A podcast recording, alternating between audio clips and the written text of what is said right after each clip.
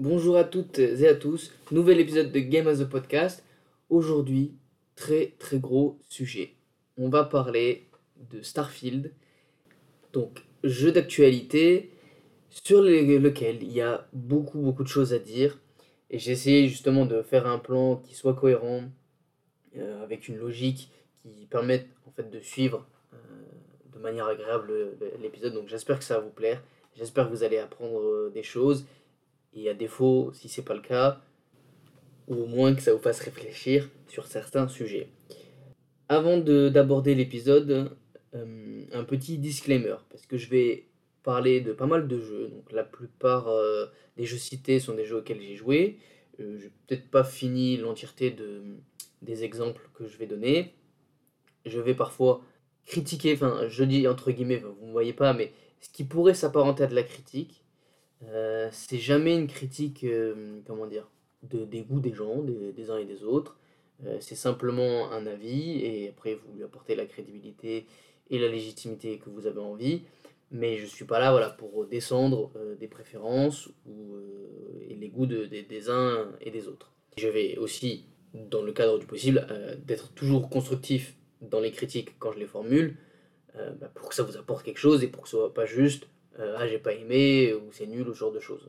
l'idée c'est pas d'être dans cette, euh, dans cette logique là. Donc voilà pour cette euh, petite introduction. Donc Starfield. Le 6 septembre 2023 sort Starfield, un RPG dans l'espace qui promet d'explorer des galaxies entières, des systèmes solaires et tout autre d'objets spatiaux. Développé par Bethesda Game Studio qui depuis 25 ans n'avait pas sorti de nouvelles IP. Alors un rappel, une IP c'est une littéralement intellectual property donc la propriété intellectuelle, c'est-à-dire la marque, la création d'un artiste, et dans le cadre du jeu vidéo, ça va être l'univers développé par le studio, ses personnages, etc. Bethesda, c'est une référence en matière de jeu de rôle, que ce soit avec The Elder Scrolls ou Fallout, ils ont marqué l'industrie. Donc quand ils annoncent en 2018 une nouvelle marque, qui plus est dans un univers aussi prometteur que l'espace, la science-fiction, forcément, ça fait rêver. Ça fait rêver tout le monde, parce que c'est le studio derrière Skyrim. Et on commence à cette époque-là à avoir des jeux qui permettent d'explorer l'espace, un peu comme No Man's Sky, qui avait été beaucoup médiatisé pour un jeu indé. Mais malheureusement, à sa sortie, ce jeu n'a pas eu la qualité d'un AAA, et c'est pas un reproche, c'est normal, puisque il s'agit d'un jeu indépendant, l'équipe était restreinte. Mais malgré ça, il commence à s'installer dans l'esprit des joueurs et des joueuses un doux rêve. Ce que j'appelle un doux rêve. Et si on avait un jeu de rôle qui permettent d'aller de planète en planète pour vivre des tas d'aventures. Et ce rêve, il naît, de la suite logique en fait des open world.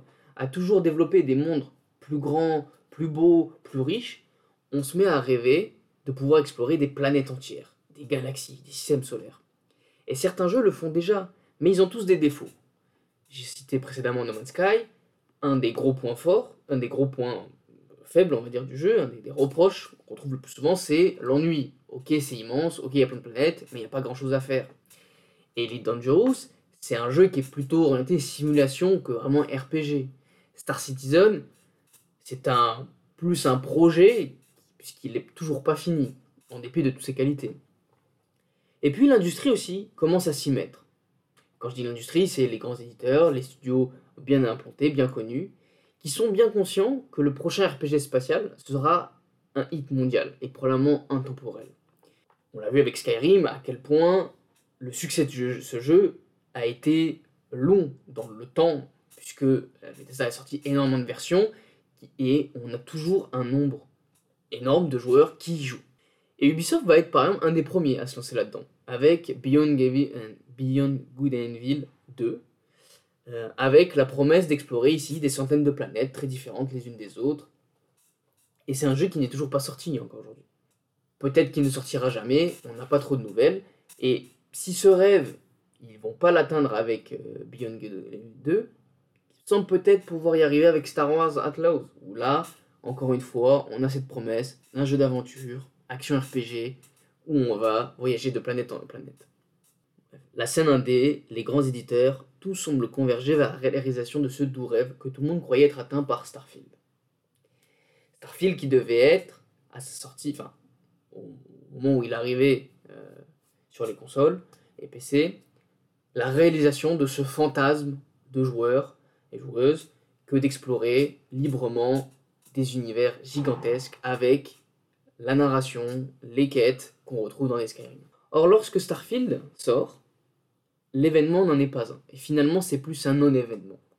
Pourquoi? Parce qu'on a, même si on a eu les premiers jours des ventes spectaculaires, que je commenterai à la fin, l'accueil critique, il n'est pas à la hauteur d'un jeu attendu depuis 5 ans. Et dans cet épisode, on va essayer de comprendre pourquoi. Alors après cette longue introduction, il faut que je vous parle d'abord de mon rapport à Bethesda et de mes, amants, de mes attentes vis-à-vis de Starfield. Bethesda, c'est un studio que j'ai d'abord connu avec Skyrim. Lorsque le jeu sort en 2011, je le reçois pour Noël et c'est une de mes plus belles expériences de joueur. C'est la première fois que je joue à un RPG à la première personne. L'univers me plaît, à l'époque les vikings sont à la mode, j'en suis fan. La bande-annonce pardon, avec le Dovahkiin m'excite comme jamais. Je m'imagine déjà chasser le dragon dans ce paysage nordique. Et c'est à la hauteur de mes attentes. Je dirais même c'est encore mieux. Je tombe amoureux des cris, de la mécanique des cris. Le Fusroda est tellement jouissif. Il crée des situations vraiment drôles. J'adore tout le monde adore. Twitter est inondé de vidéos de joueurs faisant voyager les PNJ dans le décor. Même les bugs sont hilarants. Le coup du géant qui vous envoie dans le ciel d'un coup de massue, on le voit partout et c'est génial. Et tout cela participe à l'événement Skyrim. J'ai déjà fait un épisode où je disais que chaque sortie de jeu devient plus un événement qu'il faut vivre plutôt qu'un produit. Et là, Skyrim, c'est complètement ça. Je m'amuse et j'ai l'impression de vivre ça avec tout le monde, puisque tout le monde vit son aventure à sa manière et partage ses découvertes ses réussites, etc. Et personnellement, pendant plus d'un an, je ne joue qu'à Skyrim. Et je veux tout faire dans le jeu. Toutes les quêtes, tout est génial. Les quêtes secondaires sont même plus intéressantes que la quête principale, ce qui est quand même assez rare. Et on a vraiment envie de diverger de l'histoire pour flâner un peu à droite à gauche, explorer je ne sais quel lieu inconnu. Et on se divertit littéralement. C'est-à-dire que on prend un plaisir à ne pas suivre euh, la quête principale, à ne pas suivre les objectifs de mission et à faire comme on a envie. Et le jeu nous récompense pour ça, avec des rencontres, du hasard et tout un tas d'événements. Après à peu près 300 heures de jeu, je le platine quasiment sans le vouloir. Je suis pas spécialement un fanat des platines, mais là, euh, ça se fait quasiment naturellement. En faisant le jeu 100%, il, s'avère que on obtient le, le, platine assez facilement. Et je deviens à l'époque tellement parano de perdre ma sauvegarde que je fais des copies de temps en temps sur clé au cas où euh, il y aurait un problème. Ce qui m'empêche pas par la suite de recommencer une partie, hein, malgré tout mon stuff, tout mon, euh, tous les, les, niveaux accumulés. Euh, je recommence une partie avec un autre personnage pour, pour la curiosité, pour l'envie, mais aussi à l'occasion des DLC, puisque là je repars pour une cinquantaine d'heures à peu près. Euh, et à l'époque c'est quand même très rare, puisque encore aujourd'hui je n'achète que très peu de DLC, c'est vraiment très rare. Et c'est peut-être un des seuls, c'est peut-être le premier achat de DLC que je fais à l'époque. mais je ne vais jamais au bout, de ces fameux DLC. Euh, parce qu'il y a pas mal de changements dans les persos, je joue moins aux jeux vidéo, et puis j'ai perdu la sauvegarde parce que je crois que ma PS4 lâche, et puis in fine je passe à autre chose. Mais si je prends le temps de revenir sur ça, évidemment c'est un peu par nostalgie, hein, je ne vous mens pas, mais c'est surtout pour présenter un rapport à la fois qui est très personnel, euh, de mon expérience, mais aussi très universel, puisque ce que j'ai vécu, en fait des millions d'autres personnes l'ont vécu avec Skyrim. Et par extension, j'ai considéré comme j'ai considéré Bethesda comme un des maîtres du RPG, car ils avaient créé un nouveau standard pour moi, euh, mais pour toute l'industrie également. Et ça, on s'en est rendu compte un peu après. Skyrim, effectivement, a inspiré énormément d'open world par la suite. Et de fait, je me suis intéressé aux autres jeux du studio, puisque Bethesda était devenu une nouvelle référence. Et pour être honnête, le problème c'est que Skyrim c'était déjà pas une référence graphique à l'époque, euh, et les anciens jeux Bethesda le sont encore moins. Et ça m'a un peu empêché de rentrer complètement dans l'univers, par exemple, de Fallout 3, auquel j'avais joué. Même si j'avais adoré l'univers, j'ai arrêté au bout d'une dizaine d'heures. Mais malgré ça, je me dis pas que le jeu est mauvais, simplement je me dis, bah, j'aurais dû jouer à l'époque, j'aurais dû vivre ce moment-là. Et Skyrim a forgé en moi ce que pouvait être un RPG. Et c'est devenu une nouvelle référence. Et ce contexte-là, en fait, ce rapport-là, il explique du coup mes attentes mais aussi les attentes de manière générale, pas que d'un point de vue personnel, qu'on pouvait avoir pour Starfield. Non seulement c'est le prochain jeu de Bethesda, mais en plus, l'industrie commence à vendre, à faire des jeux sur l'exploration spatiale. Et le public s'attend un peu logiquement à un Skyrim dans l'espace. Et dans mon cas, bah, je suis aussi client. Je veux ressentir les émotions ressenties dans Skyrim avec Starfield. Et je m'attends à ce que Starfield soit ma nouvelle grande expérience de jeu que je n'ai pas retrouvée d'ailleurs depuis Skyrim, que je considère peut-être comme mon jeu préféré aujourd'hui. Donc les attentes, elles sont énormes vis-à-vis de Starfield. Et justement, qu'en est-il? Alors, le jour de la sortie, c'est pour moi un événement. Comme je l'ai dit, Skyrim, c'est potentiellement mon jeu préféré, donc je m'attends à ce que Starfield fasse partie de ma potentielle liste de jeux préférés. Mais pour être complètement honnête, je suis un peu déçu, avant même d'y jouer, par les retours de la presse. Pourquoi? Bah, Je suis déçu parce que personne ne parle de révolution, ou d'un jeu grandiose comme l'était Skyrim. Mais ça ne me dissuade pas pour autant. J'ai le Game Pass, j'ai prévu d'y jouer, j'ai beaucoup attendu, j'ai quand même y joué. Et je joue en plus d'ailleurs avec le Game Pass Cloud, qui fait que même sans avoir un PC ou une Xbox, je peux jouer sur ma télé. Et au début, je trouve ça immersif.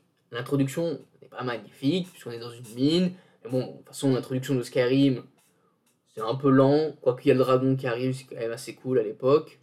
Euh, mais rapidement, on est dans un, sous-sol.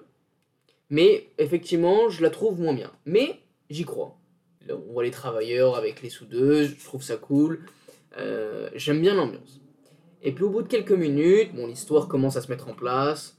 Alors je vais un peu spoiler hein, pour ceux qui pour ceux qui n'auraient pas joué, mais ça va être très léger. Euh, là c'est vraiment, je parle de, des premières, de la première demi-heure. Donc on va trouver un artefact. Quand on va interagir avec cet artefact, il va se passer une espèce de vision, de son, on sait pas trop ce qui se passe. Et ce qui va d'ailleurs être un petit peu le fil rouge pas qu'un peu d'ailleurs, qui va être le fil rouge de la quête principale. Et quand je vois ça, je suis un peu déçu parce que j'ai joué à Mass Effect l'année dernière et je me dis, bah, c'est quasiment ça en fait. Hein. C'est euh, commandant Shepard qui touche le monolithe et ça y est, je vois des visions. Bon, j'ai un peu l'impression que c'est la même chose. Donc je trouve découvrir que la quête principale va s'articuler autour de ça, je suis pas euh, ravi à ce moment-là. Et puis ensuite, on a un petit gunfight. Euh, euh, à la sortie de la mine. Et puis, 5 minutes après, donc ça c'est un peu étrange, on nous file un vaisseau énorme et on nous dit bah, va raconter ton expérience à une sorte de club. Bon, là je trouve ça un peu forcé quand même qu'on nous file un vaisseau aussi rapidement, mais je me dis bon, d'un autre côté, c'est pas plus mal. Bref, vous allez passer par là. Cette logique de on vous donne tout et puis après vous vous débrouillez, vous explorez, vous expérimentez vous-même, bon, pourquoi pas.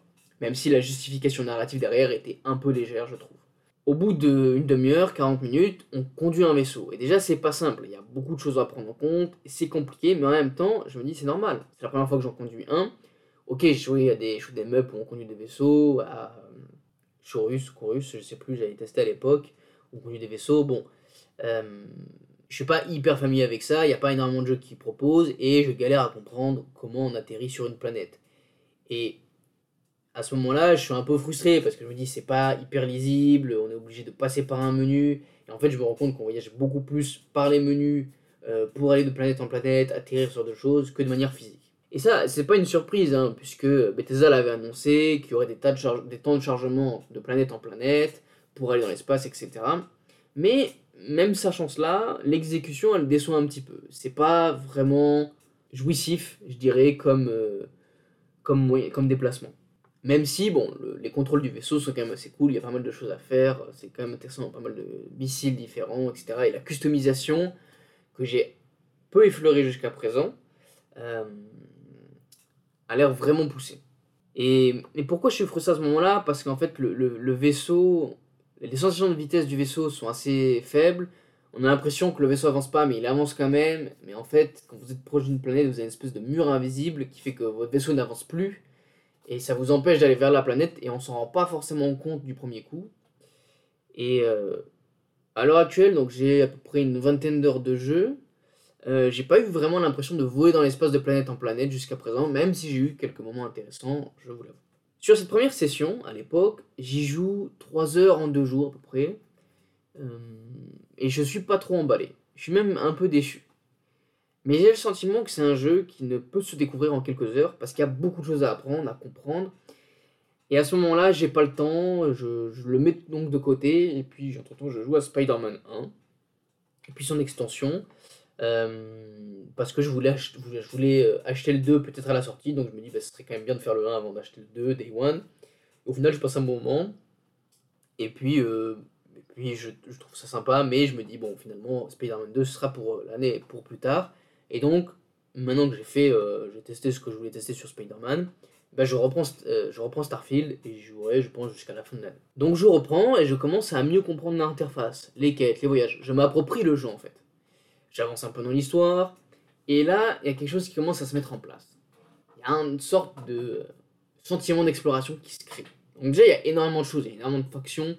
À la différence de, de Skyrim, où on pouvait avancer, moi ce que je faisais, j'avançais un peu ville par ville. Donc au début, j'étais commencé par Rivois, Blanche-Rive, j'essayais de faire un peu toutes les quêtes dans Blanche-Rive. Euh, mais rapidement, le jeu, en fait, vous envoie de, ville en ville et veut que vous, voyagez, que vous voyagez. Euh, et c'est un peu et qu'un Starfield c'est très vite ça. Énormément de factions qui sont à l'autre bout du système solaire, enfin des systèmes solaires de la galaxie, euh, etc.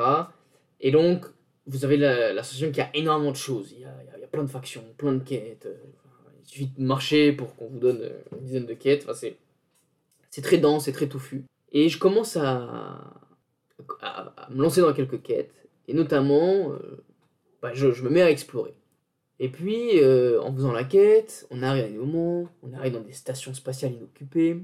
Et ce qui est frappant, c'est qu'il y a tout un tas de détails. Dans chaque lieu, clos en général, vous avez énormément de détails, que ce soit du mobilier, de la nourriture, des, munitions, des armes, des caisses. Il y a énormément de choses. Il y a énormément de choses avec lesquelles vous pouvez interagir, mais il y a aussi beaucoup de choses de décor. Et ça, ça, crée une espèce d'ambiance euh, hyper intéressante parce qu'on on a l'impression qu'on arrive dans des lieux où il s'est passé un truc, mais il y a très peu de personnes qui sont passées par ici parce que le lieu est hyper reculé. Il n'y a pas trop d'intérêt. Et ça donne un sentiment d'exploration un peu. Enfin, assez intéressant, une sorte d'urbex en fait, euh, vidéoludique. Et c'est quelque chose d'assez unique en son genre. Puis après avoir fait ça, après quelques missions principales, je me laisse aller vers des missions plus secondaires. Et là, vraiment secondaires. Un terminal, donc une espèce de tableau de quête, qui me permet de sélectionner des, tout un certain de missions et là, je sélectionne tout. Je me dis, allez, je sélectionne tout, je vais me faire de l'argent, parce que les vaisseaux coûtent très cher.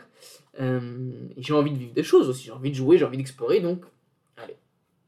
Je me lance sur une quête euh, secondaire plus plus, j'ai envie de vous dire, euh, qui était très bien payée, mais qui demande d'aller explorer une planète, rien que ça. Donc je me rends sur la planète, et quand j'atterris, je vois des créatures, mais qui ressemblent à des ballons volants, des espèces d'araignées géantes, et on me demande, d'équiper de, équipé de mon scanner, de scanner ces créatures, les plantes, les ressources, etc. Alors le jeu me dit que pour faciliter l'exploration, c'est bien de créer un avant-poste. Donc j'y vais, je crée quelques installations pour étendre la portée de mon scanner, disent-ils. Et puis en faisant tout ça, au loin je vois une base scientifique. Donc je me dis, j'y vais, je me dirige. Mais en chemin, avant d'atteindre cette base scientifique, je tombe sur une grotte où vraisemblablement on a des scientifiques qui avaient élu de domicile, mais qui sont morts, et qui avait défendu le lieu avec des tourelles. Donc j'explore le lieu avec ma PNJ en esquivant les tourelles, en tirant dessus, etc. On découvre tout un tas d'objets, intéressants ou pas, et puis on sort de la grotte, un peu par hasard, en escaladant avec son jetpack, etc., un peu à l'aveugle. Et puis en sortant, en faisant quelques pas, on voit un vaisseau qui atterrit au loin sur la planète. Il m'intrigue, mais sur le chemin, je vois d'autres installations humaines, donc je me dirige vers celle-ci. La pluie commence à tomber, et puis je me dis, ce serait bien que je retourne vers l'endroit où le vaisseau euh, a atterri. Et puis je vois des, hommes, donc je vois plus le vaisseau, par contre je vois des hommes qui tirent en l'air. J'ai l'impression qu'ils tirent sur l'espèce de créature volante, l'espèce de ballon. Je m'approche d'eux pour comprendre ce qu'ils font, et je vois que ce sont des chasseurs de primes. Mais ils n'ont pas l'air agressifs. Je pense pouvoir les aider, je me dis, bon, peut-être qu'ils sont en mission, je vais leur parler. Et surprise, l'un d'eux m'annonce que euh, c'est moi qui recherche. Sauf que j'ai même pas le temps de répondre que le PNJ se fait attaquer par un alien derrière. Et du coup, tous ses collègues se, se mettent à tirer sur l'alien. Et comme je sais que ils sont là pour, euh, pour une prime qui est sur ma tête, bah, je me dis c'est la bonne diversion, la diversion parfaite pour leur tirer dessus. Parce qu'à ce moment-là, j'ai pas énormément de stuff. Donc je me dis, ils sont quatre, on est deux, c'est le moment de prendre l'avantage. Une fois que tout le monde est mort, donc l'alien compris, je repars vers la, je repars vers la base scientifique je découvre pas grand chose en fin de compte, euh, mais l'immobilier me permet de voir comment les gens vivaient dans cette base, et il y a une sorte d'immersion qui se met en place. Je retourne au vaisseau pour explorer une autre base sur la planète, cette fois-ci qui est habitée, et on me demande d'aller chercher une de leurs collègues. Je me rends là où cette collègue se trouve, et en deux dans répliques, je la convainc de revenir. Bon, là c'est un peu bancal, hein, je me dis, bon, elle n'a pas, elle pas vraiment, vraiment envie de partir, c'était assez facile de la convaincre. Mais bref, en revenant à la base, je croise d'autres bâtiments qui attirent le pas et je décide de les explorer. Mais cette base, contre Dodin, elle n'est pas vide. Elle est occupée par une faction agressive et une autre fusillade s'ensuit. Une fois que tous les adversaires sont morts, je décide d'aller explorer une région, notre région de la planète, située en bord de mer, mais qui ne change pas complètement avec le désert où j'étais, et me voilà parti pour d'autres aventures. Si je vous parle de ça, pas pour vous raconter ma vie de gamer, mais c'est parce que c'est censé être un moment anodin. C'est-à-dire que c'est même pas une quête secondaire, hein, c'est vraiment l'équivalent d'aller chercher des plumes dans Sun Creed. Et pourtant, il s'est passé tellement de choses, et surtout, j'ai exploré. Et sur ce court segment, Bethesda a réussi à mettre plusieurs points d'intérêt sur ma route, avec de l'aléa, et qui ont rendu cette aventure authentique et unique. D'autant plus que tout est nouveau. Les PNJ, les armes, les aliens, tout. Ce qui fait que chaque rencontre, chaque objet, chaque interaction est un petit événement en soi, parce qu'on est dans l'inconnu. J'ai envie de faire un parallèle avec un autre jeu auquel j'ai joué, qui est Spider-Man. Vu que j'ai joué à la suite, le, contraste m'est apparu assez fort, et ce qu'on remarque quand vous jouez à Spider-Man, et je pense que c'est la même chose avec le 2, c'est que rien ne vous surprend. Alors, du moins dans le 1, même avec Miles Morales. Et pas parce que c'est un mauvais jeu, parce que c'est Spider-Man. Quand vous commencez Spider-Man, vous apprenez la vie de Peter Parker, on vous montre qu'il travaille avec un prof, et ce prof c'est Ota Octavius. Et euh, pour peu que vous connaissiez Spider-Man, vous savez qu'à un moment donné, ça va devenir Docteur Octopus, et que vous allez, vous allez l'affronter. Et même à un moment donné, on montre Miles Morales, on sait qu'à un moment donné, Miles Morales va devenir Spider-Man lui aussi. Et en fait, rien ne surprend dans le jeu. Et, sans vouloir opposer ces jeux qui sont radicalement différents dans, leur objectif, dans, dans, dans, Starfield, pardon, comme l'univers entier est nouveau, toutes ces interactions, elles ont une sensation de découverte. Avant de vous servir d'une arme, vous ne savez pas si c'est un fusil longue portée ou un fusil à pompe. Avant de tirer sur un alien, vous ne savez pas s'il est dangereux ou pas. Euh, il va falloir le scanner. Mais si vous ne le scannez pas et que vous tirez, bah, vous ne savez pas comment il va réagir quand, euh, quand vous allez l'attaquer. Est-ce qu'il va vous sauter dessus? Est-ce qu'il va vous lancer un projectile? Tout ça est nouveau. Et toutes ces incertitudes, toutes ces découvertes, elles participent à un sentiment d'exploration qui fonctionne très bien et qui fait du bien. Alors on pourrait dire oui mais c'est normal parce que c'est une nouvelle IP, un nouvel univers, et c'est vrai, c'est un argument qui est vrai.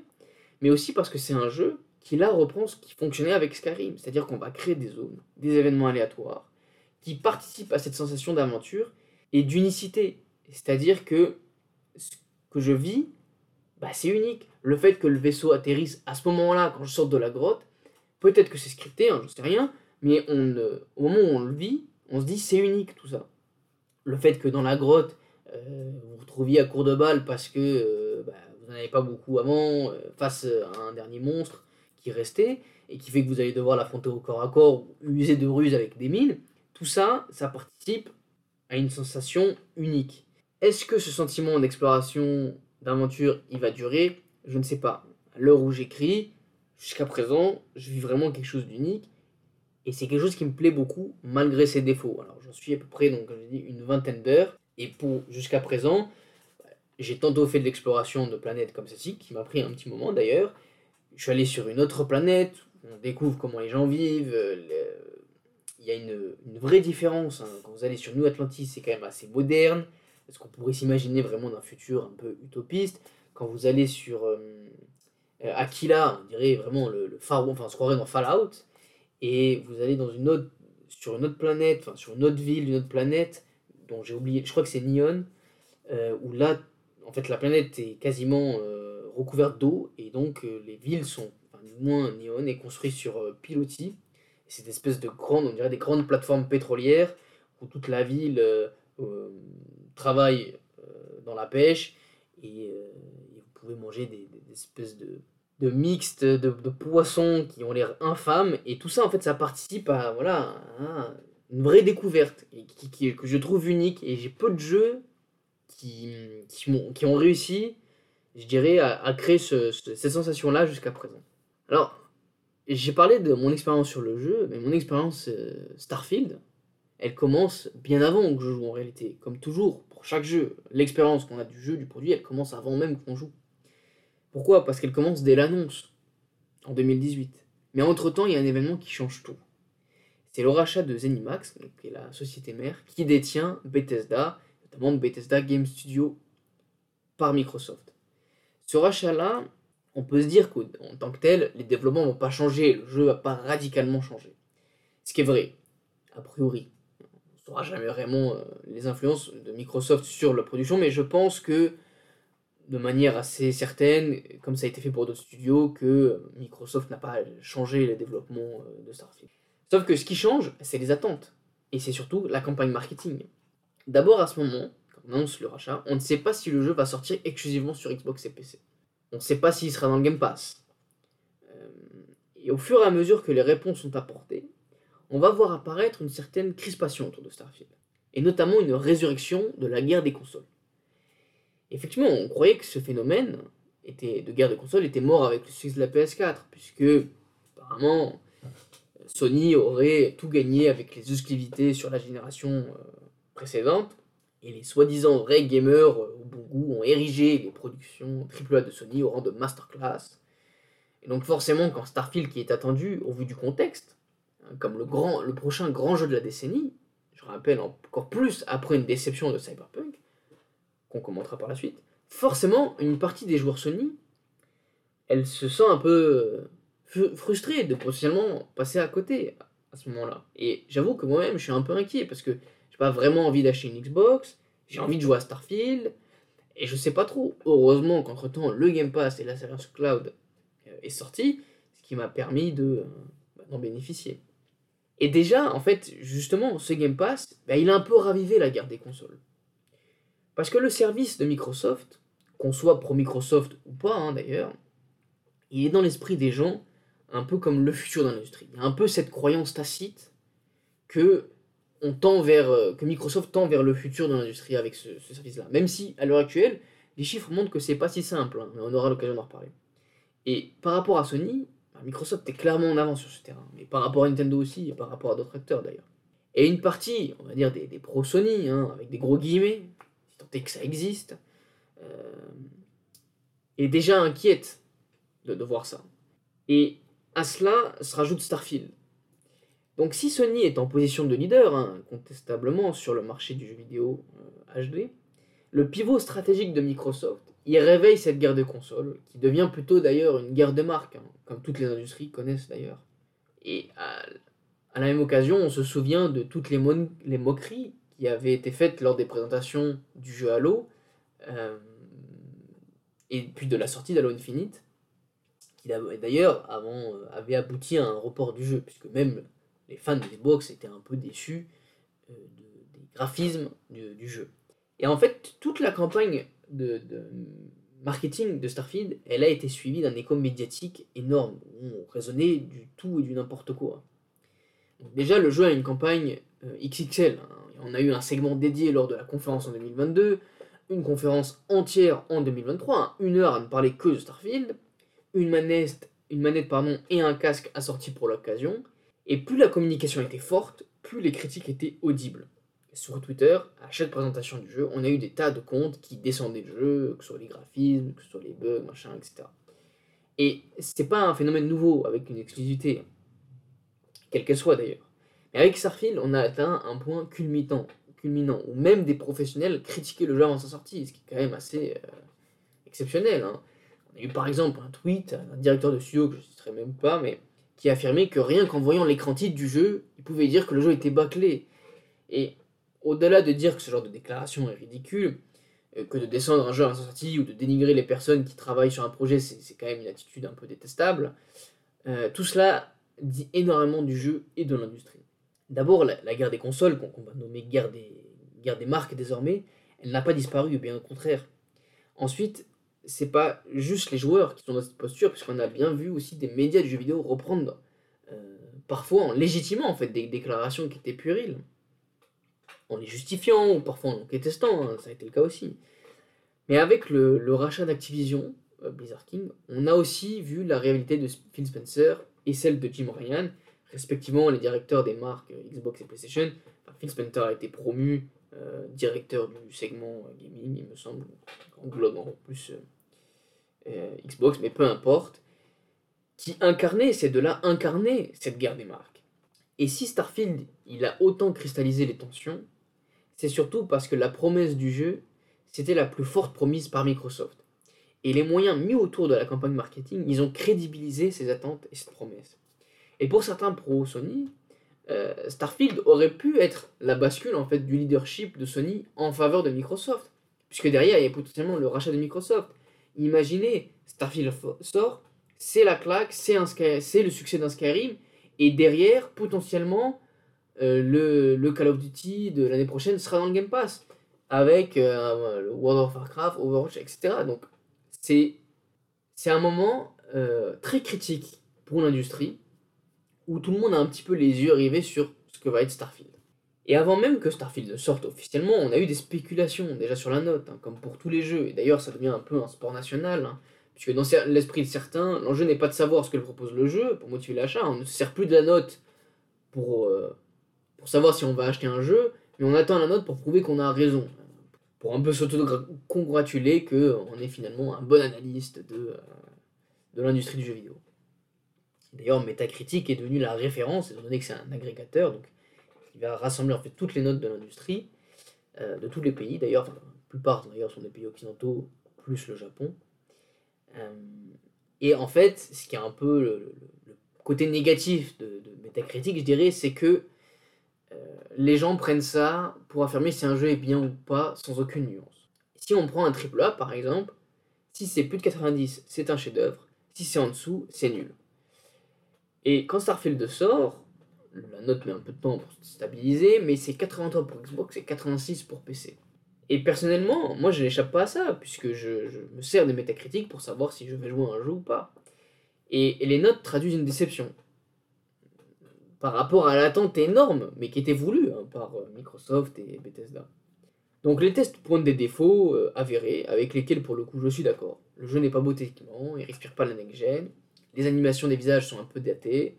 On a des soucis de cohérence, hein, des personnages qui courent vers un mur, qui vous regardent pas quand ils vous parlent parfois. Une IA plus que moyenne, hein, euh, et qui est complètement visible pendant les gunfights, qui sont d'ailleurs pas particulièrement réussis. Euh, et pourtant, quand on, quand on lit les tests, quand on voit les notes, malgré c'est quand même une note assez honnête, 83 hein, ou 86, on a le sentiment que, que Starfield s'est vautré. Quand on écoute les discours, euh, les gens le balayent d'un revers de manche comme étant des, gros jeux de l'année. Euh, si on reprend Skyrim par exemple, on a quasiment les mêmes défauts, hein, mais on n'a pas les mêmes notes. Euh, et pourtant, voilà, Skyrim a été reconnu unanimement comme étant un grand jeu. Alors pourquoi on a une telle différence? Pourquoi si les défauts sont quasiment les mêmes?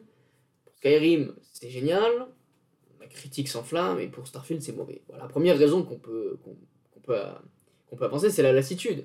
C'est-à-dire que, bah, oui, ça marche pour Skyrim, mais euh, plus de dix ans après, refaire encore avec Starfield, non, c'est répétitif, et donc de faire évoluer la formule, de passer à autre chose. Et ça, c'est un argument qu'on a retrouvé assez souvent. Sauf que, si on remet dans le contexte, lorsque Starfield est présenté, on mentionne explicitement que le jeu ne sera pas un Skyrim dans l'espace.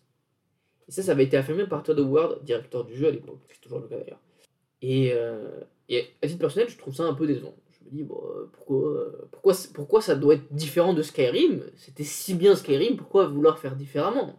Mais d'un autre côté, je suis nuancé parce que je me dis, bon, euh, ok, ça me rassure pas forcément. Enfin, disons, c'est pas que disons que ça me rassure pas, mais je me dis, ils ont pas forcément de l'affirmer comme ça. Skyrim c'était très bien, il n'y a aucun problème à faire la même chose dans l'espace. Hein, je veux dire, on s'en contentera aussi. Sauf que le problème, c'est que l'item de Skyrim, elle venait aussi en partie de ce qui avait été réalisé avec Skyrim. Et de nombreux joueurs se sont mis à vouloir de, Starfield qui soit un Skyrim dans l'espace en fait. Et je pense que Bethesda s'est rendu compte de ça, et progressivement, euh, Starfield pardon, a été présenté comme tel. Et les dernières déclarations de Tom Ward, à, peu près jusqu'il y a deux ans, il dit explicitement que Starfield sera euh, Skyrim dans l'espace. Donc il a dit une chose et puis son contraire en l'espace de quelques années. Et, et c'est aussi pour ça, je pense que c'est aussi pour ça qu'on retrouve en fait cette formule Bethesda avec ses qualités et ses défauts, mais parce que le public le demandait. Et quand on voit l'attente autour de Elder Scrolls 6, ben, j'ai envie de dire que oui, malgré tous ses défauts, la formule Bethesda, si tant est qu'il y a une formule Bethesda qui existe, le gameplay que Bethesda propose, il fait encore rêver. Puisque la tâche de, de, de Elder Scrolls ce sera d'être au moins aussi bon que Skyrim. Et je trouve d'ailleurs cet argument de lassitude, c'est une formule qui s'essouffle, etc., je trouve l'argument un peu de mauvaise foi. Euh, d'ailleurs, on le retrouve pas que pour Starfield d'ailleurs. Mais je trouve de mauvaise foi parce que si on prend des jeux comme Spider-Man 2 par exemple, ou même Miles Morales, hein, qui sont globalement des copies de Spider-Man 2018, si vous prenez Spider-Man de 2018, Miles Morales et puis Spider-Man 2, en 5 ans, on a trois jeux qui sont globalement identiques. Euh, je vais aller plus loin à Ragnarok par rapport à God of War. Euh, en termes de gameplay, c'est la même chose. Alors oui, l'histoire est différente, hein, tout à fait, mais le gameplay ne change pas, la formule est la même. Horizon, c'est encore euh, identique. de Forbidden West à euh, Zero Dawn, c'est la même chose. Et là, je cite des, des, des mais c'est pas pour euh, jeter de l'huile sur le feu. Hein. Parce que c'est, on pourrait dire que bah, c'est des jeux qui sont récents, donc les gameplays il est plus au standard, donc il y a moins de raisons de le faire changer, ce qui peut s'entendre. Et puis de toute façon, une suite n'a pas forcément euh, comme obligation de changer radicalement le, gameplay, on peut s'entendre. Mais par exemple, il y a quelque chose qui est un peu incohérent pour moi, c'est que si on prend les premiers retours de Dragon's Dogma 2, qui doit sortir en 2024, tout le monde dit que c'est très bien, que ça va être un, grand jeu, etc. Pourquoi? Parce que c'est comme le 1, et que le 1 était très bien. Pour être honnête, euh, Dragon's Dogma, c'est un jeu que je voulais faire, d'ailleurs j'ai acheté par la suite, mais jamais vraiment trouvé le temps de le faire. Euh, qui m'intéressait. Mais quand j'ai vu le 2, je me suis dit, mais j'ai l'impression de voir exactement la même chose que le 1. Et je suis un peu déçu de ça. Mais je suis assez surpris justement de voir que tout le monde a l'air d'encenser cette direction-là, qui pour le coup est une. qui a l'air d'être assez conforme. Et on parle de Dragon's Dogma qui est sorti en 2012. Et qui d'ailleurs a souffert de la comparaison avec Skyrim, puisqu'il sort six mois, moins de 6 mois après. Donc cet argument, pour moi, il est contradictoire. On peut pas tantôt louer euh, la consistance d'un épisode à l'autre pour des, pour des jeux, mais tantôt la reprocher pour d'autres euh, jeux. En fait, cet argument-là, il s'explique facilement. Quand on aime un jeu, on va aimer toutes les copies de ce jeu pendant un certain temps, et parfois même pendant un temps très long. Euh, et quand j'aime pas, ben, logiquement, je vais pas aimer toutes les copies du jeu ou les jeux qui reprennent une formule similaire. C'est un argument qu'on retrouve pas mal sur Far Cry. Quand Far Cry 3 sort, il instaure un peu une formule de pourrait qualifier de formule d'open world, FPS, etc. Qu'on retrouve jusqu'au Far Cry 6. Mais Far Cry, il y a eu Far Cry 3, Far Cry 4, Far Cry Primal, Far Cry 5 et 6. Donc on a 5 jeux. On a énormément de genres où il y a eu plus de 5 jeux. Euh, là, je sais que je vais, faire hérisser les poils de certains, mais quand on prend les genres des Souls par exemple, si on prend les Souls-like, on a eu plus de 5 jeux Souls où la formule était euh, quasiment euh, consistante d'un jeu à l'autre.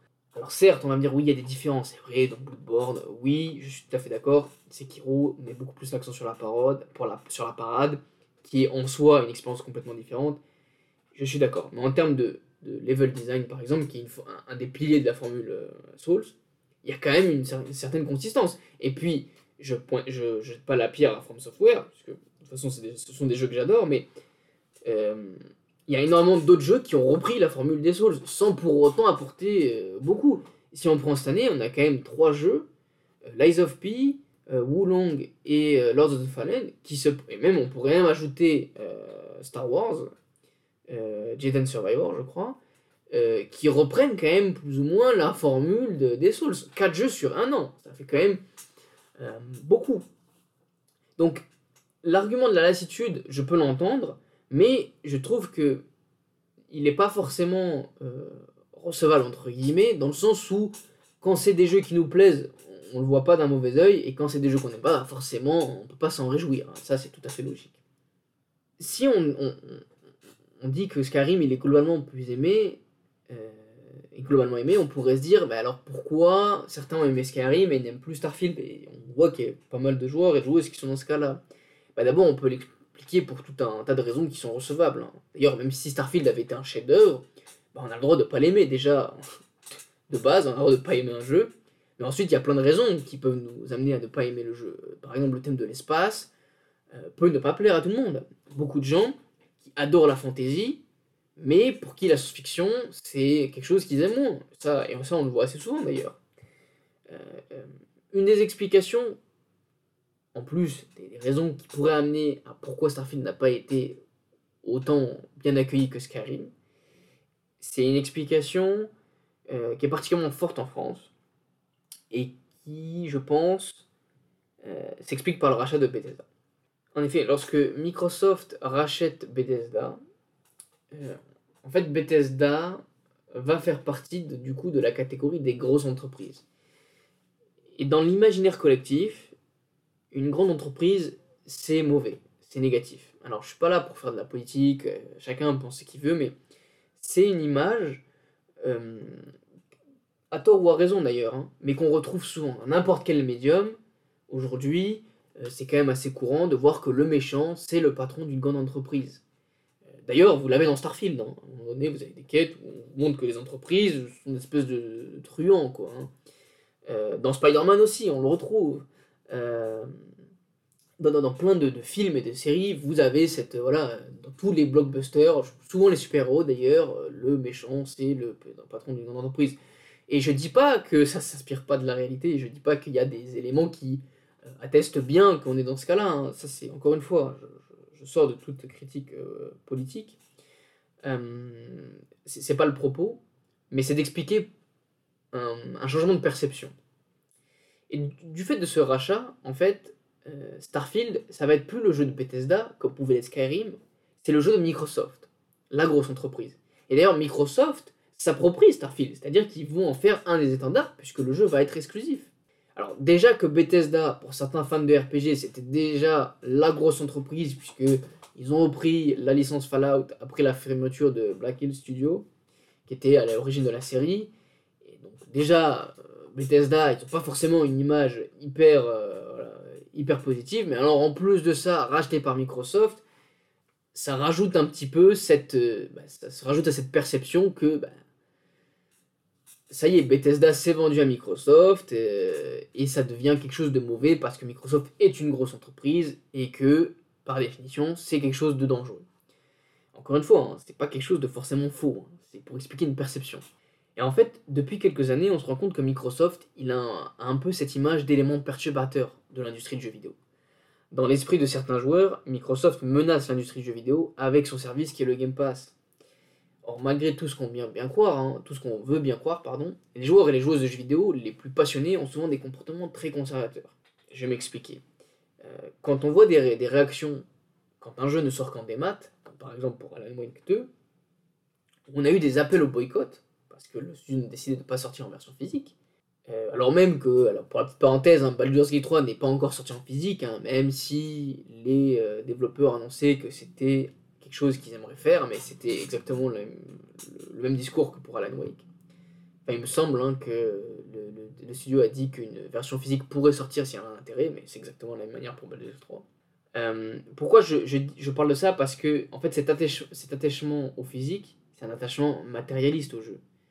Euh, et qui est en somme quelque chose qui existait, qui tend à disparaître, et on voit des réactions assez radicales pour tenter de conserver ça. Et c'est pas quelque chose que je critique, attention, hein. quand je dis conservateur, un attachement matérialiste, ça peut sonner négatif euh, dans l'esprit de certaines personnes, ça l'est dans certains contextes, mais là c'est pas quelque chose que je critique puisque je m'inclus là-dedans. Moi-même je préfère le physique, donc je c'est pas une, attitude que je que je condamne frontalement, puisque moi aussi je préfère le physique. Alors certes, j'ai pas appelé au boycott, euh, j'ai pas des positions aussi radicales, mais c'est des, réactions, du moins c'est des, des émotions que je comprends. Et donc quand un acteur comme Microsoft, mais on pourrait dire la même de Google et Apple, hein, quand ils sont lancés sur le mobile et que c'est désormais devenu la plateforme la plus importante, quand un acteur comme Microsoft qui déploie un nouveau pivot stratégique, qui est de passer sur des services avec le Game Pass, on sent bien que c'est la direction de l'industrie, enfin, qui est voulue par Microsoft, et on voit, on voit que ça se heurte à un certain conservatisme des joueurs et des joueuses qui ont peur de voir leurs habitudes disparaître. On a peur du succès des jeux multijoueurs parce qu'ils menacent les jeux solo. On a peur des succès des jeux mobiles parce qu'ils menacent les jeux HD. On a peur du succès des jeux services parce qu'ils menacent les jeux premium. Et on a peur des services comme le Game Pass parce qu'ils menacent le physique. Et quand bien même tous les constructeurs et éditeurs veulent se passer du physique, hein, combien, regardez, d'éditions collector on a qui sortent avec un code au lieu d'un jeu physique. D'ailleurs, je trouve ça aberrant à titre personnel. Microsoft et son Game Pass, en fait, incarnent cette, euh, ce phénomène-là de manière la plus évidente. Et donc, en fait, ils canalisent tout le rejet d'une partie des joueurs vis-à-vis de ces, de ces changements-là. Quand certains certaines viennent critiquer l'écran titre de Starfield, c'est pas tant l'écran titre qui est en cause et qui vont critiquer, mais c'est le changement apporté par Microsoft. Et en réalité, inconsciemment, tout le monde sait bien que ces changements, ils viennent d'abord des joueurs et des joueuses, qui changent leurs habitudes, ou du moins c'est l'audience qui s'élargit, qui amène d'autres personnes à s'intéresser aux jeux vidéo, qui consomment, qui jouent aux jeux vidéo de manière différente. La transition vers le, digital, vers les jeux services, c'est pas Microsoft qui l'amène. Ce sont tous les autres constructeurs, les éditeurs, les indés et les joueurs et joueuses. Et comme ce changement il paraît inarrêtable, on cherche un bouc émissaire ce bouc émissaire, c'est Microsoft, parce qu'il canalise un petit peu tous ces changements-là, et c'est celui qui est le plus en avance sur ces, sur ces changements-là. Et donc on va canaliser cette peur sur Microsoft, et par extension sur toutes les productions de Microsoft. Et d'ailleurs, si vous avez vu les rumeurs euh, des tensions chez Sony, et peut-être que ça expliquerait le départ de Jim Ryan, enfin, du moins la retraite un peu rapide. Bon, après, il n'est pas non plus si jeune que ça, hein, c'est pas non plus, euh, je veux pas non plus euh, créer des rumeurs, mais on a vu qu'il y aurait apparemment des, rumeurs sur des tensions en interne chez Sony, parce que Sony souhaite pivoter vers des jeux services, ce qui fait sens d'un point de vue économique d'ailleurs. Mais les studios, ils veulent continuer à faire des jeux solo. Et il y aurait une certaine crispation entre les studios Sony et l'orientation stratégique.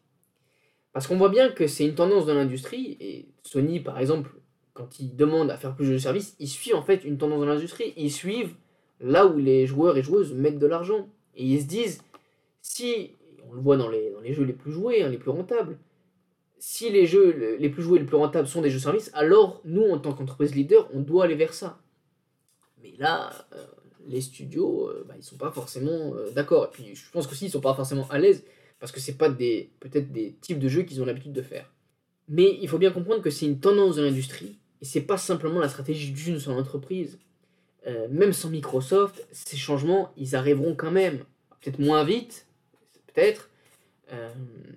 Mais d'ailleurs, pour qu'ils arrivent, il faut que ces changements ils soient publicités par les joueurs. D'ailleurs, le Game Pass, malgré l'offre alléchante, c'est pas, donc quand on regarde les chiffres, il n'est pas si plébiscité que ça. Hein. Plusieurs fois, euh, Microsoft, enfin Microsoft n'a pas annoncé le, vrai montant euh, d'abonnés. Bon alors certes, euh, ça peut être pour des raisons stratégiques. Enfin c'est une entreprise qui est en bourse et qui doit quand même communiquer un minimum à ses actionnaires. Et ils le font pas. On a vu aussi cette année que le PDG de Microsoft, Satya Nadella, a sorti de ses objectifs de performance le Game Pass, ce qui fait qu'auparavant en fait, donc, enfin, là c'est une petite parenthèse sur la rémunération des, des CEO, des PDG, vous avez un fixe et vous avez aussi un variable en fonction des objectifs d'entreprise. Et depuis trois ans, le variable, donc le, si vous voulez, les primes de Mandela, elles étaient indexées sur tout un tas de, produits, de, services, et notamment le Game Pass. Or là, cette année, le Game Pass ne comptera plus dans les objectifs de Nadella. en gros, qu'est-ce que ça veut dire? Ça veut dire que même si le Game Pass euh, n'atteint pas ses objectifs, le, le, salaire, en gros, le bonus potentiel de Nadella n'est pas affecté par ça. Et on peut un peu extrapoler, on peut se dire peut-être que c'est une manière aussi que les actionnaires euh, ont de ne pas trop toucher à la rémunération de Nadella parce que peut-être qu'ils sont contents de lui et qu'ils veulent pas le pénaliser avec un service qui marche pas trop. Ça peut être une raison. Et donc ça, ça envoie pas un signal positif en tout cas sur le Game Pass. Donc il faut pas non plus surinterpréter euh, parfois la vitesse à laquelle les, changements arrivent. Mais j'ai envie de dire, même au-delà de ça, au-delà de ces chiffres sur le Game Pass, il faut se rassurer, parce que même si demain Microsoft sort un Starfield bis, un autre, qui est une claque monumentale, vraiment de l'envergure d'un GTA 6, et que tout le monde s'abonne au Game Pass, que Microsoft réussit à atteindre les fameux 2 milliards de joueurs avec son service, les jeux solo en physique, ne, ne disparaîtront pas pour la simple et bonne raison qu'on a toujours des joueurs et des joueuses qui paient pour ça. Ça peut paraître fou de dire ça, mais Netflix n'a pas tué le DVD. Spotify n'a pas tué les disques. Certes, ils sont plus majoritaires, il y en a beaucoup moins. Il y a des disquaires qui ont disparu, la plupart d'ailleurs. Euh, pareil pour les magasins de DVD. Mais ça existe encore. Ne plus être majoritaire, ça ne veut pas dire disparaître. Et d'ailleurs, en fait, cette situation, on, on le vit déjà le top 10 des jeux les plus rentables, ce ne sont pas des jeux premium solo, ce sont des jeux services, le plus souvent mobiles. Euh, et pourtant, en 2023, on a une flopée de jeux solo à grand budget. Donc, ils sont toujours là. malgré qu'il ne soit pas aussi dominant euh, d'un point de vue commercial. Les plus grosses entreprises vont s'adapter, et elles le font déjà, mais les jeux qu'on aime aujourd'hui ne disparaîtront pas demain tant qu'on continue de les acheter.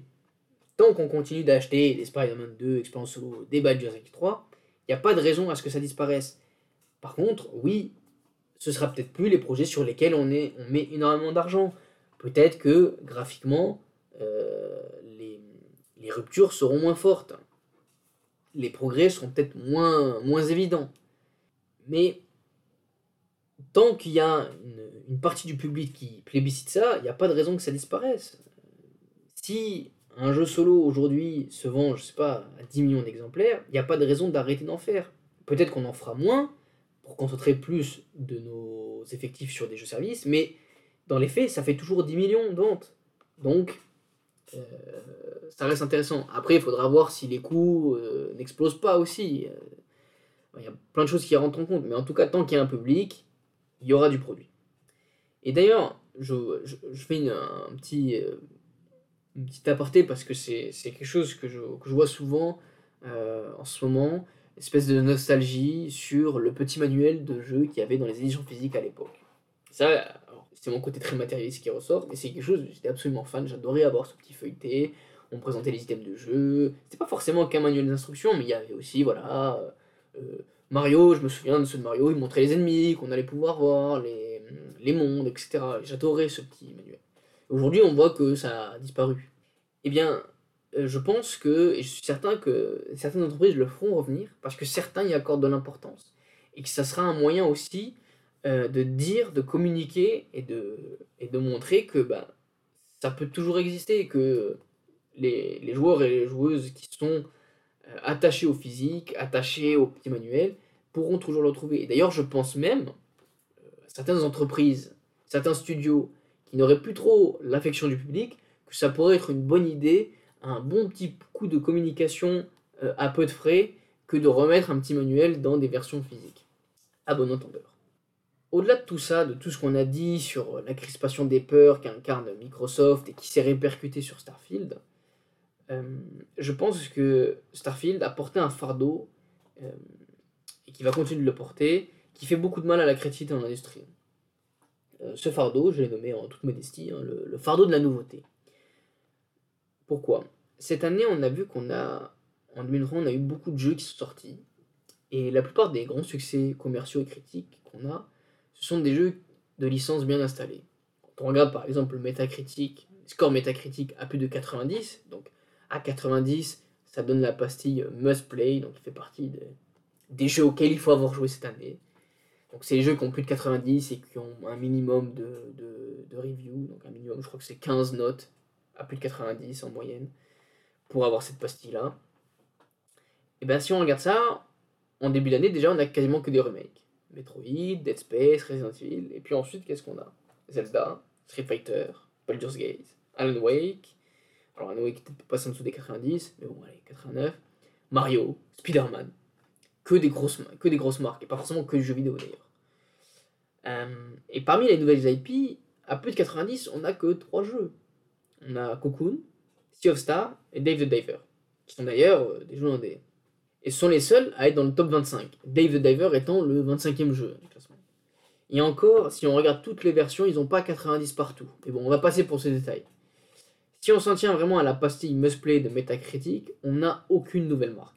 Même Sea of Star, qui d'ailleurs je crois quand même pas 90, qu'à 89, enfin bref, allez, pour un prix, même si on l'inclut, bah, en vrai, je devrais même pas l'inclure parce que euh, parce que c'est une IP euh, qui est déjà utilisée, puisque c'est le même monde que The Messenger, c'est le même univers de The Messenger qui était un jeu précédent du studio. Mais admettons, allez, admettons qu'on inclut encore Sea of Star.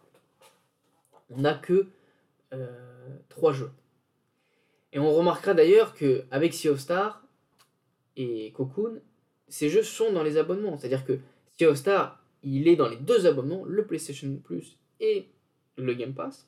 Et Cocoon, quant à lui, est dans le Game Pass. Et c'est un problème.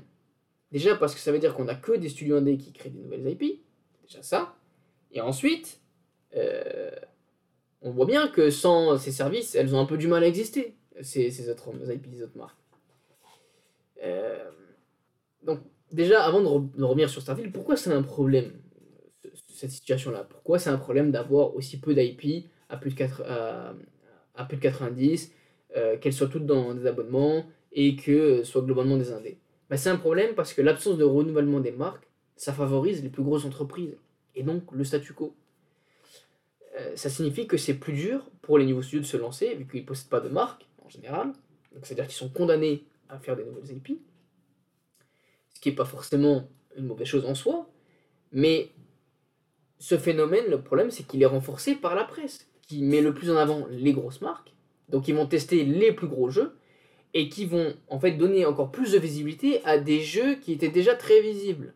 Et donc mécaniquement, bah, invisibiliser des jeux qui sont pourtant dans des abonnements, parce qu'ils sont plus petits. Et parfois ils vont faire l'impasse dessus. Euh, Quand on regarde le nombre de tests sur Cocoon, c'est maigre par rapport à un Spider-Man.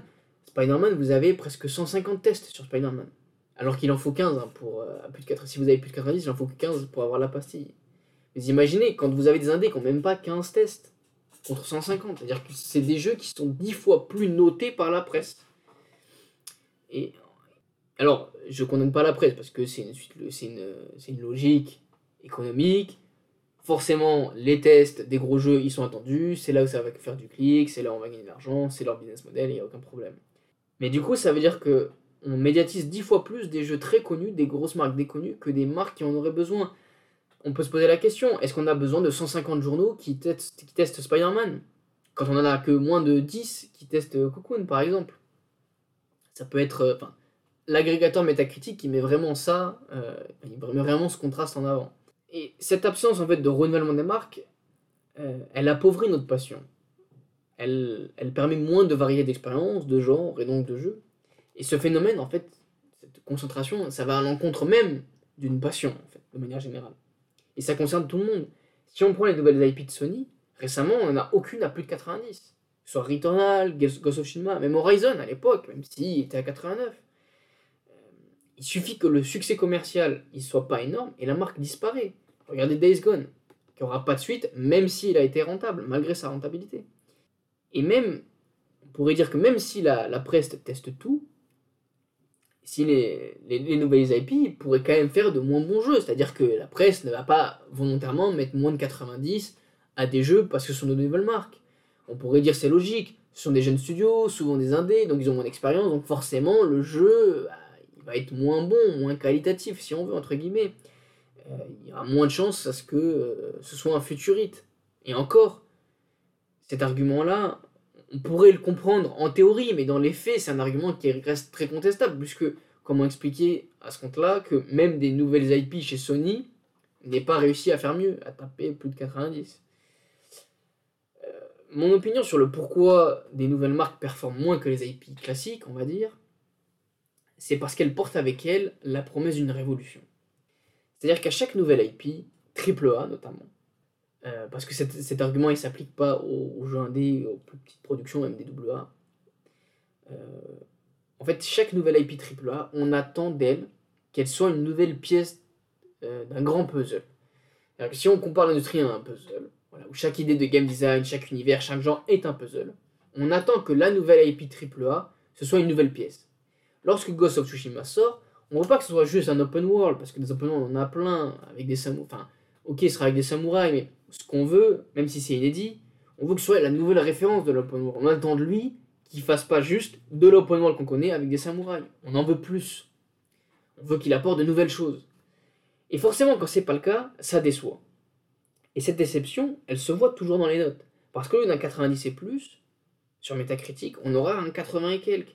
Et 80 et quelques, ça veut pas dire que le jeu est pas bon, ça veut pas dire que le jeu est mauvais, mais ça veut dire qu'il n'est pas à la hauteur des attentes. Et à l'inverse, pour une IP qui est déjà forte, bah on se contentera de l'open world, on se contentera de la formule qui marche, la formule classique. Et à vrai dire, c'est tout ce qu'on veut. Quand on prend Spider-Man 2, et même le 1 par exemple, Spider-Man en 2018, quand il sort, il se contente d'être un open world hyper classique avec la marque Spider-Man. Et est-ce que ça en fait un, mauvais jeu? Absolument pas. Parce que c'est absolument ce qu'on veut. On veut pouvoir être Spider-Man, on donne un open world qui donne l'occasion de l'être, et c'est très bien. Et, et quand on nous joue, on se dit, mais c'est génial. Parce que c'est exactement ce qu'on veut. La formule classique des jeux avec une marque qu'on aime. Et je dis ça en tant que, fan de Spider-Man. Mais si on doit faire un choix, si on doit conseiller un ami en faisant abstraction d'une éventuelle passion pour Spider-Man ou inversement pour les samouraïs, quel jeu on choisit? Spider-Man ou Ghost of Tsushima? Si on s'en tient aux notes, bah, on doit choisir Spider-Man, parce qu'il a presque 10 points de différence. Si on revient à Starfield, inconsciemment, on attend du jeu qu'il soit un nouveau standard du RPG en monde ouvert, comme l'a été Skyrim. On n'attend pas juste inconsciemment que ce soit du Skyrim, en fait, dans l'espace. Quand, on parle de Skyrim, pour dire qu'il faut que Star- Starfield reprenne les mêmes mécaniques, en fait, c'est pas dans les mécaniques, c'est qu'on attend de Starfield, c'est qu'il soit la même révolution que Skyrim. C'est-à-dire que moi, en tant que joueur, quand je dis un moi, c'est un moi euh, général, hein, j'ai trouvé que Skyrim c'était une révolution sur l'open world, sur le RPG. Ce sentiment-là de révolution, je veux le redécouvrir avec Starfield. Et ça, c'est le fardeau de la nouveauté. C'est ça que j'appelle le fardeau de la nouveauté. Puisque pour Elder Scrolls 6, on ne va pas attendre que ce soit autant révolutionnaire. On va attendre qu'il soit aussi bon que Skyrim. On lui en donnera pas plus, mais autant. Et ce qui a été le cas avec euh, Starfield. Alors certes, on a derrière une campagne marketing qui promet aussi ça. Mais je pense que c'est surtout l'IP, le fait que ce soit nouveau, qu'on se dise, alors attends, s'il y a une nouvelle marque qui se rajoute, alors celle-ci, il faut qu'elle apporte plus, et on va être encore plus exigeant avec cette marque-là. Même si, alors, pour être honnête, hein, même si Skyrim 6, il est aussi bon que Skyrim, vous aurez toujours des personnes qui vont venir le critiquer, parce que le gap ne sera pas assez fort que l'a été Skyrim, et peut-être même que moi j'en ferai partie. Mais cette exigence vis-à-vis des nouvelles IP, je trouve qu'elle euh, qu'elle nuit à la nouveauté. Parce qu'elle insinue qu'un qu'un Starfield, elle vaut moins qu'un énième Elder Scrolls. Parce qu'il n'est pas cette claque, quand bien même sa qualité serait comparable à Skyrim. Et donc, en fait, on fait des raccourcis. Euh, C'est notre cerveau qui fait ainsi. C'est nouveau, donc ça doit être mieux. Mais c'est pareil, donc c'est décevant. Et si c'est décevant, c'est nul. Et quand on voit les réactions à la note de Starfield, qui n'est pas mauvaise, on a l'impression que c'est un mauvais jeu, qui n'en vaut pas la peine. Et c'est dommage. Parce qu'on se prive d'une expérience quand même euh, intéressante. Et ce phénomène, il n'a pas touché que Starfield, il a aussi touché Cyber- Cyberpunk. Avant qu'il sorte, certains joueurs, qui sont un peu montés à la tête tout seuls d'ailleurs, hein, ont présenté euh, Cyberpunk 2077 comme étant le GTA Cyberpunk, ou même un The Witcher avec des cyborgs. Alors, CD Projekt a aussi amplifié ça avec une campagne marketing. Et on a énormément d'autres éléments qui sont entrés en compte, qui ont participé à la déception.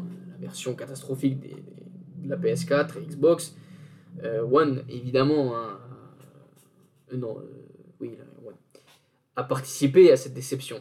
Mais sur les autres plateformes où le jeu tournait bien, bah, en fait, on s'est rendu compte que quand ils ont sorti, c'était une déception, parce que, pas parce que le jeu est mauvais, parce que beaucoup d'ailleurs redécouvrent le jeu et se rendent compte qu'en fait, bah, il y a quand même des choses intéressantes, c'est pas si mal, j'aime bien. Mais en fait, on a, projeté sur, lui des attentes tellement immenses qu'il ne parvient pas à atteindre, et donc on fait un raccourci. Bah, c'est décevant, ça n'atteint pas ces attentes-là, donc c'est mauvais. Et, encore une fois, oui, la campagne marketing, elle va vous vendre une promesse de quelque chose qui a jamais été fait auparavant. Mais, euh, sérieusement, quand euh, on prend euh, c- CD Projekt, venant de la part d'un studio qui n'a jamais développé de conduite ou de gunfight, est-ce qu'on peut vraiment attendre une révolution euh, d'un jeu où 90% du temps vous allez dans une voiture ou en train de tirer sur des gens? C'est quand même. Je veux dire, si on réfléchit, si on prend un petit peu de recul, on se dit c'est compliqué d'être révolutionnaire sur ça.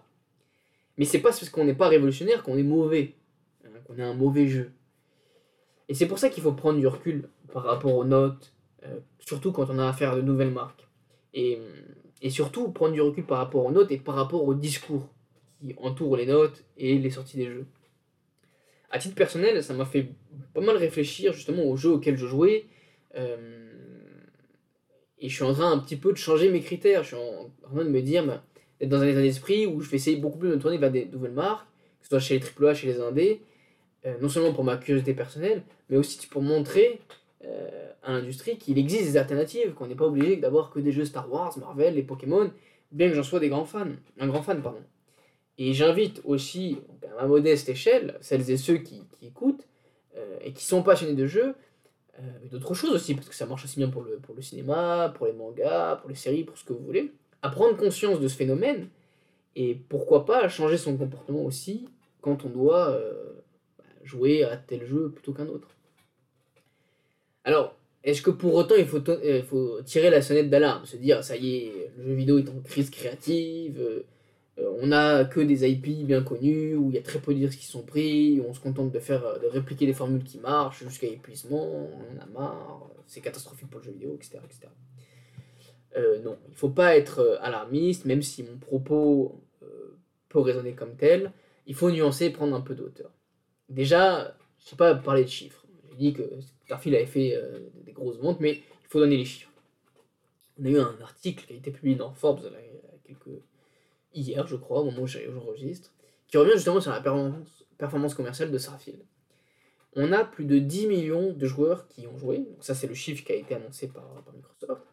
Et euh, le jeu se place dans le top 10 des jeux Xbox les plus joués, à la 7ème place d'ailleurs, derrière Fortnite, Call of, Roblox, Rainbow, euh, NBA 2K 2024, euh, et devant donc GTA Online, Minecraft et Madden 2004.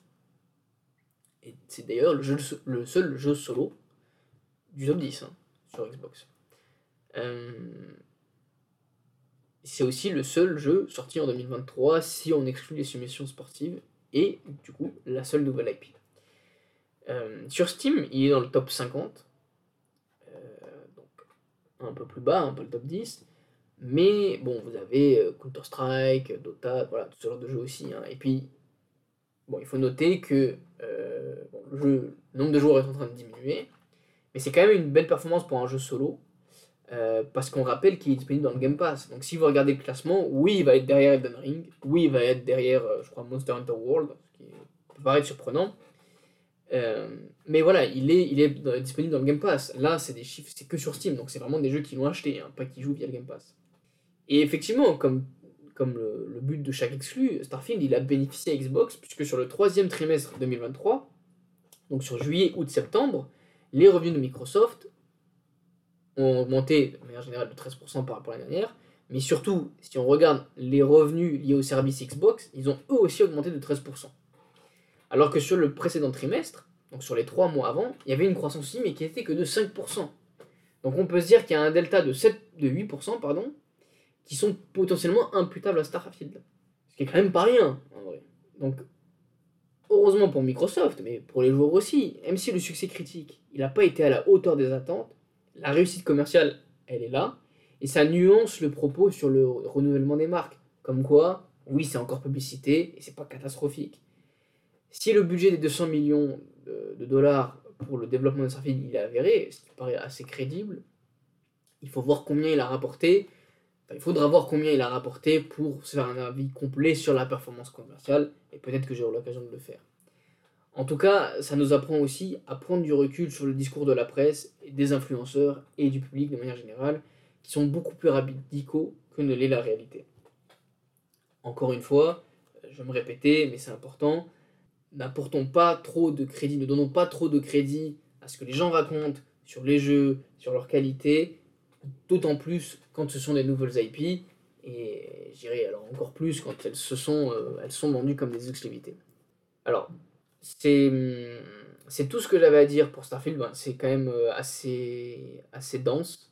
Hein. C'était un épisode d'un peu plus d'une heure, mais il y avait, bon, y avait énormément de choses. J'espère que j'ai pas trop divagué. J'espère que ça reste euh, audible quand même. Encore une fois, j'espère que vous avez appris des choses, ou du moins que, encore une fois, ça vous a fait réfléchir, ça vous a fait prendre conscience de, certaines, bah, certains changements sur l'industrie, apportés par, enfin, incarnés par Starfield, notamment. Euh, en tout cas, moi, c'est un épisode j'ai pris pas mal de plaisir à le faire parce que voilà, il y, a plein de choses qui sont entremêlées, que ce soit bah, déjà me replonger dans ce que j'avais vu avec Skyrim, mais il y a aussi voilà, des choses à dire sur euh, ce que représentait Microsoft de manière générale, euh, sur la peur du changement, sur la note métacritique, sur le, la responsabilité qu'on projette sur les nouvelles IP. Voilà, tout ça, c'était des, des, des sujets que j'évoque assez souvent sur de manière transverse sur d'autres sujets. Mais là, euh, Starfield, en fait, c'est un symbole de tout ça. Et je pense que ça va être. C'est peut-être un peu trop pour le dire. Mais pour tout ça, je trouve que c'est un jeu qui sera marquant euh, dans, notre, dans notre industrie. Euh, notamment pour, bah, pour, tout, pour tout ce qu'il qu'il représente. Euh, voilà pour l'épisode. Bon, je le dis pas, mais n'hésitez pas à vous abonner aussi euh, sur les services de podcast, euh, à, liker aussi. Je crois que vous pouvez noter le. Vous pouvez noter, je, crois, je sûr, vous pouvez noter le, podcast. Donc si ça vous plaît, bah, n'hésitez pas à le faire. à en parler autour de vous aussi, ça m'aide. D'ailleurs, je vois qu'on est de plus en plus à écouter, donc ça c'est très cool, ça me fait plaisir. J'espère que le nouveau format vous plaît et que voilà, encore une fois vous apprenez des choses, euh, vous apprenez des choses sur, euh, sur le jeu vidéo, sur l'industrie de manière générale, parce que c'est vraiment le but premier de ça. Euh, donc si, si c'est le cas, bah, j'en suis, j'en suis ravi. Voilà pour Starfield, donc gros morceau, j'ai pas mal parlé, j'ai la gorge un peu sèche, mais avant de finir, donc un petit teasing pour, la, pour le prochain épisode. J'ai pas mal de sujets à évoquer encore, mais peut-être que je parlerai de Mario Wonders, puisque j'ai prévu d'y jouer. Euh, voilà, donc s'il y a des choses intéressantes à raconter dessus, je pense qu'il y, aura des choses à raconter dessus, euh, j'en parlerai. Euh, parce que c'est vrai que j'ai jamais vraiment parlé de Nintendo, je pense, durant toute cette plus d'années, ces 13 mois de podcast. ce sera peut-être l'occasion de parler un petit peu de Nintendo, de leur vision du jeu vidéo, mais c'est pas sûr, il faut que je vois encore si voilà, il y a vraiment de quoi faire un épisode, de quoi s'il y a de matière à faire un épisode. Enfin, Nintendo de manière générale, oui, il y aura matière, mais est-ce que c'est des choses vraiment intéressantes à apporter euh, Est-ce que j'ai une vraie valeur ajoutée Je sais pas encore. Donc à voir. Peut-être euh, peut Mario Wonders euh, pour rester encore une fois dans l'actualité.